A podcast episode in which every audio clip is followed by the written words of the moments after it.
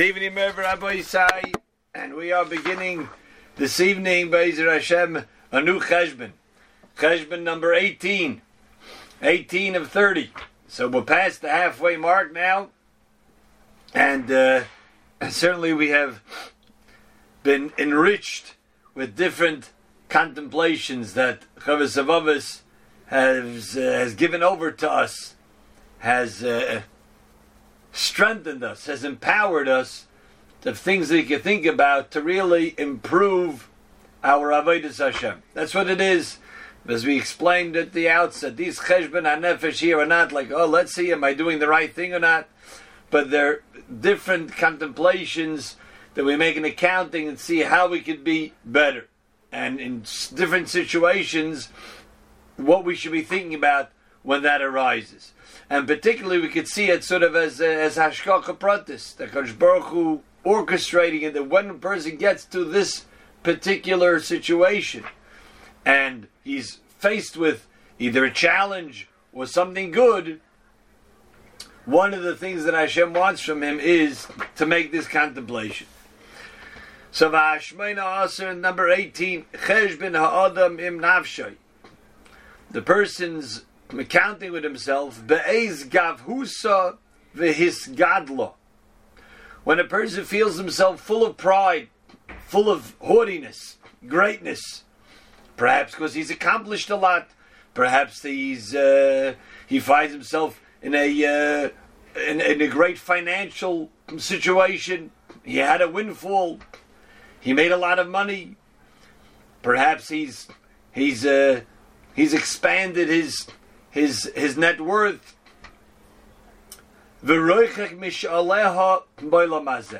Or the more uh, even the extreme ambitions that a person may seek to have in this world. And he starts thinking, ah, that new yacht I'm going to have, even if it's not that extreme, but things that would make a person feel that he's in a much better footing person thinks he's at a higher echelon of society because of his financial status.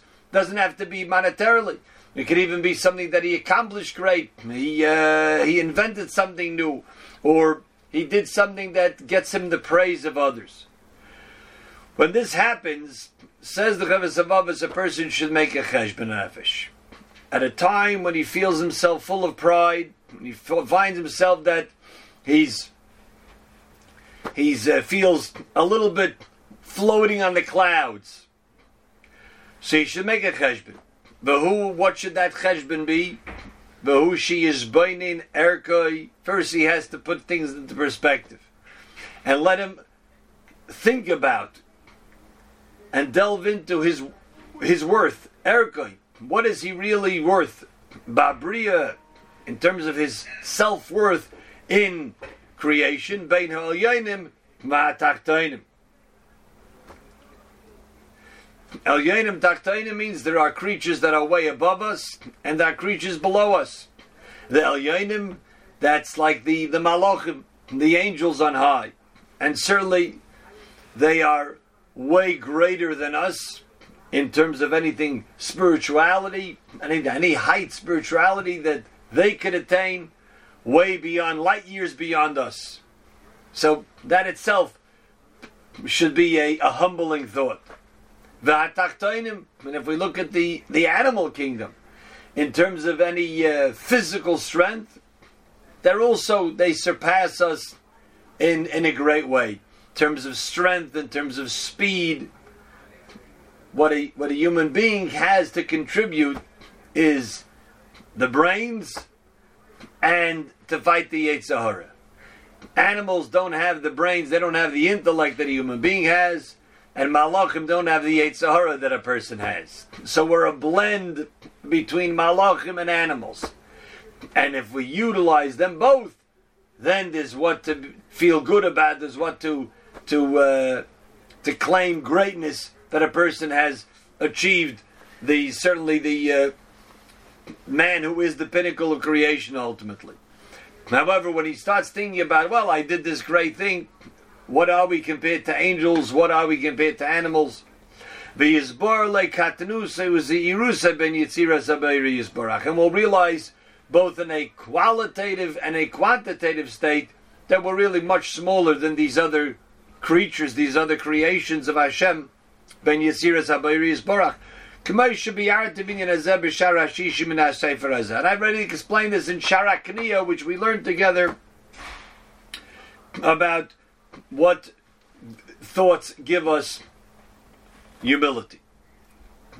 Now he says, the So first we just have to just think about, put it in perspective, where the human being is in terms of the the greater chain of the of greatness in this world.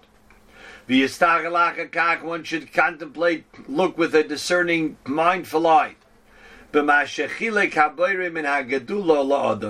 indeed HaKadosh Baruch Hu did dispense a certain greatness to man.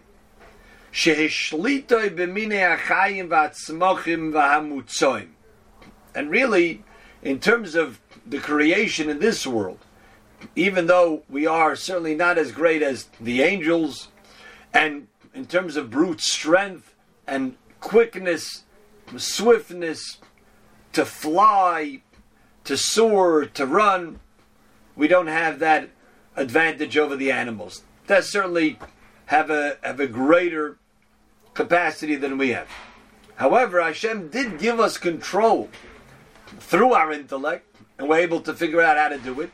Hashem did give us control over mini achayim, the animal kingdom, v'hatzmachim, things that grow, v'hamutzoim, all inanimate objects, or whether they're precious pearls and that we can dig up and mine, get from the sea, and that is within the control of, of a person. Kemaisha Kosim, and he quotes an interesting pasuk, and we're going to spend a few minutes just trying to develop this pasuk and the interpretation of the Vilna Gaon.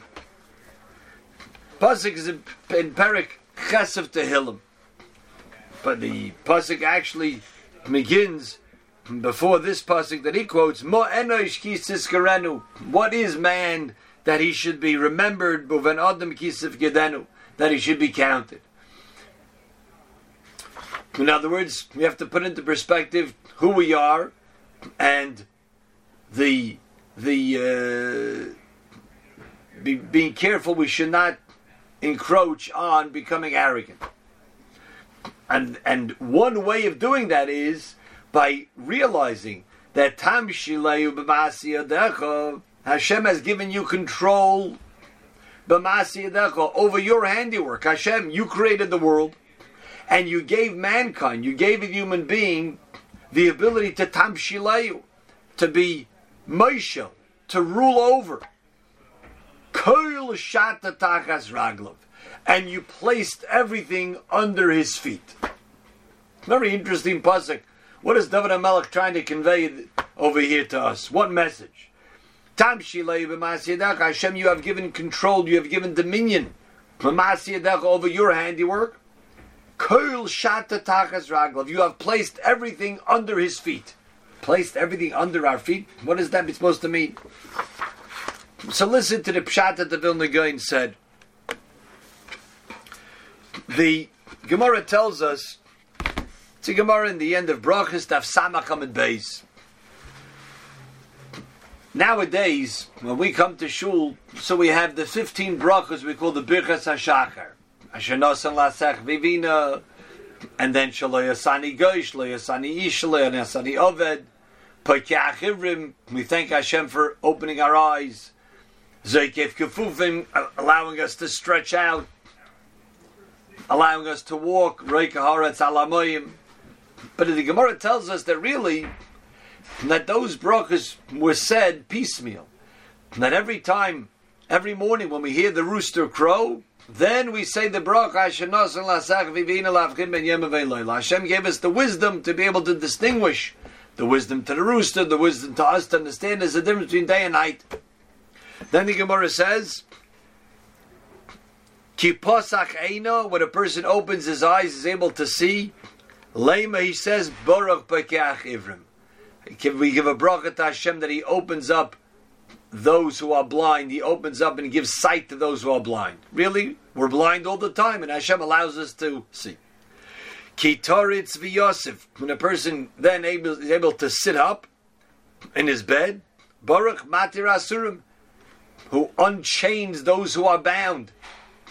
The people are not able to get out of bed. They're physically too weak, or they're ill. They can't get out. They can't get out of bed. Person is able to sit up in his bed. That warrants a bracha. Matir Asurim. Kilovish, when he's able to put on clothing, Lema Baruch Malbish Arumim, he makes a bracha. Malbish Arumim, who clothes those who are naked. Kizakif, when he is able to stand up and stretch, he says Baruch Zakev Kifufim, who strains out those who are bent. Kinachis La'aro, when a person puts his feet on the ground, you make a bracha, Reika Horetz Alamoyim. When he starts to walk, what bracha? Hamechin Mitzadeh Gilver. And then the Gemara says, Ki Messiah Misane. When he puts on shoes, he makes the bracha Sha'asali Kol Sarki. When a person dons shoes, he makes this bracha. Baruch Hashem Sarki. That he takes care of all of my needs. As a matter of fact, the Vilna Gaon is was of the opinion, halachically, that on Tisha B'Av and Yom Kippur, those two days, we don't make this bracha because those are days we don't wear shoes. So the, the, the way it was in the Gemara nowadays, we, we just put all the uh, brachas together, but it was done with an understanding. A person opens his eyes, that's understandable. He starts to walk, prepares the, the steps of man. When a person puts on shoes, he makes this bracha sha'asali kol sarki. Why? It's such an all-encompassing bracha. Why does it get that bracha for shoes? Says the Vilna Gaon like this. Shoes typically are made from animal skin. They're made from leather, which is from the hide of animals. Because we can't wear leather shoes on Yom Kippur and Tisha B'Av, therefore we don't wear them. Therefore he says, don't make that bracha. The fact that we can make shoes out of the hides of animals, that shows not only do we does man have the ability and is granted the the license to control animals for our own purposes, for what we need them for, and a person could slaughter an animal and eat the meat, and not only that, he could take the hide of the animal and manufacture it to be shoes for him to wear. When a person puts on shoes and he steps down, even from an emotional standpoint, when when you step on something, it shows full control. You know, we use it almost in a uh, sadistic way. You know, I'll just step on that person. That's just, it's an expression of showing full control over somebody else. But when we actually take the hide of the animal, turn it into shoes, and we put on those shoes and we step on the ground, we step onto the to the animal as it were. That shows full control and power over the animal. That shows that Baruch Hu allows for man to have control over the animal kingdom and over the plant life. Says the Vilna Gaon that this pasuk shows the rulership that man has over everything. He says you can check the animal, eat its flesh, and then skin it, take its hide, and make shoes. He says, and when we step on those shoes, when we put the, put the shoes on and we step down on the ground, that that feeling tells us, wow, I'm in control of this creation. I'm in control of the world. Look, I can control, I have dominion over the animal kingdom. At that moment, says the Vilna Gaon, we better do something on a daily basis. We better do something to give us a humbling experience, to show who's really in control. And that's HaKadosh Baruch Hu. So when we put on our shoes and we say, wow, I'm stepping on this animal that I was able to be control over and kill it and take its hide and make shoes. At that moment, we say, Sha'asali kol sarki. Hashem has given me everything that I need. It's not me. Don't I shouldn't think, oh, I'm the great person in creation. Sha'asali kol sarki. And therefore, this pasuk says the Vilna Gaon. That's what this pasuk is all about. Hashem, you gave man control over your handiwork. And you placed everything under his feet. Placing everything under his feet is a is a way of showing that Hashem did give us dominion and control over things in this world. Be, to be able to utilize it, to be able to serve Hashem properly. But it could and it can have the, also the ability that a person will get a little bit haughty over that. And they'll feel he is really in control. He's in the driver's seat especially that he's able to have such control over the animal kingdom. So at such a moment, he says, Sha'asali kol tzarki. That's what's Chazal's, that was their recommendation. And when we get to that feeling and that that feeling of uh, full control, Chazal say, make a bracha right now. Make the bracha Sha'asali kol tzarki. That's what the uh, that's what this pasuk is all about. Hashem has placed everything under our feet, and indeed, it could be dangerous to think that way. So therefore, one of the brachas that we make is sha'asali kol sarki. That's the that's the uh, the antidote for us trying to not to feel any arrogance, any pride. As even when we do have control, we should realize who is really in control ultimately. So this is step number one. The first thought here in Cheshbon number 18 that covers Savavis is giving over to us that when a person has this feeling a uh, a feeling of sorts that that the uh, he is in control and he feels that that's starting to swell up within him, he should put it into perspective. Who really is in control and how small he is, and even the things that he has control over, it's Shasali Koltsarki. Okay, well, all the Rabbi say a good Nacht.